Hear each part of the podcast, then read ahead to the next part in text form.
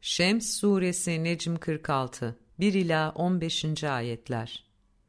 Kur'an'ı ve onun yaydığı sosyal aydınlığı, Kur'an'ı izleyen elçi ve müminleri, Kur'an ışığıyla aydınlanan toplumları, Kur'an ışığından yoksun kalan toplumları, bilginleri ve bilginleri yücelten bilgileri, kara cahilleri ve kara cahilleri bu hale getiren ilke ve anlayışları, benliğini bulmuş kimseleri ve benlik bulduran etmenleri ki Allah insana taşkınlık yapma ve kendini koruma içgüdülerini günah işleme ve Allah'ın koruması altında olma yeteneklerini ilham etti, genlerine kodladı, kanıt gösteririm ki benliğini arındıran gerçekten kurtulmuştur.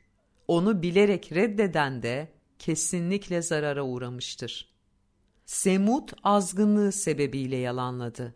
Bu kavmin ahirette en mutsuz olacak olanları, liderleri görevi kabul edip gittiği zaman Allah'ın elçisi onlara demişti ki Allah'ın devesine önem verin ve onun su içmesini, yaşamasını sağlayın.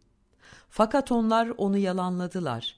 Bunun sonucundan korkmayarak da Allah'ın devesini, inciklerini kesip öldürdüler.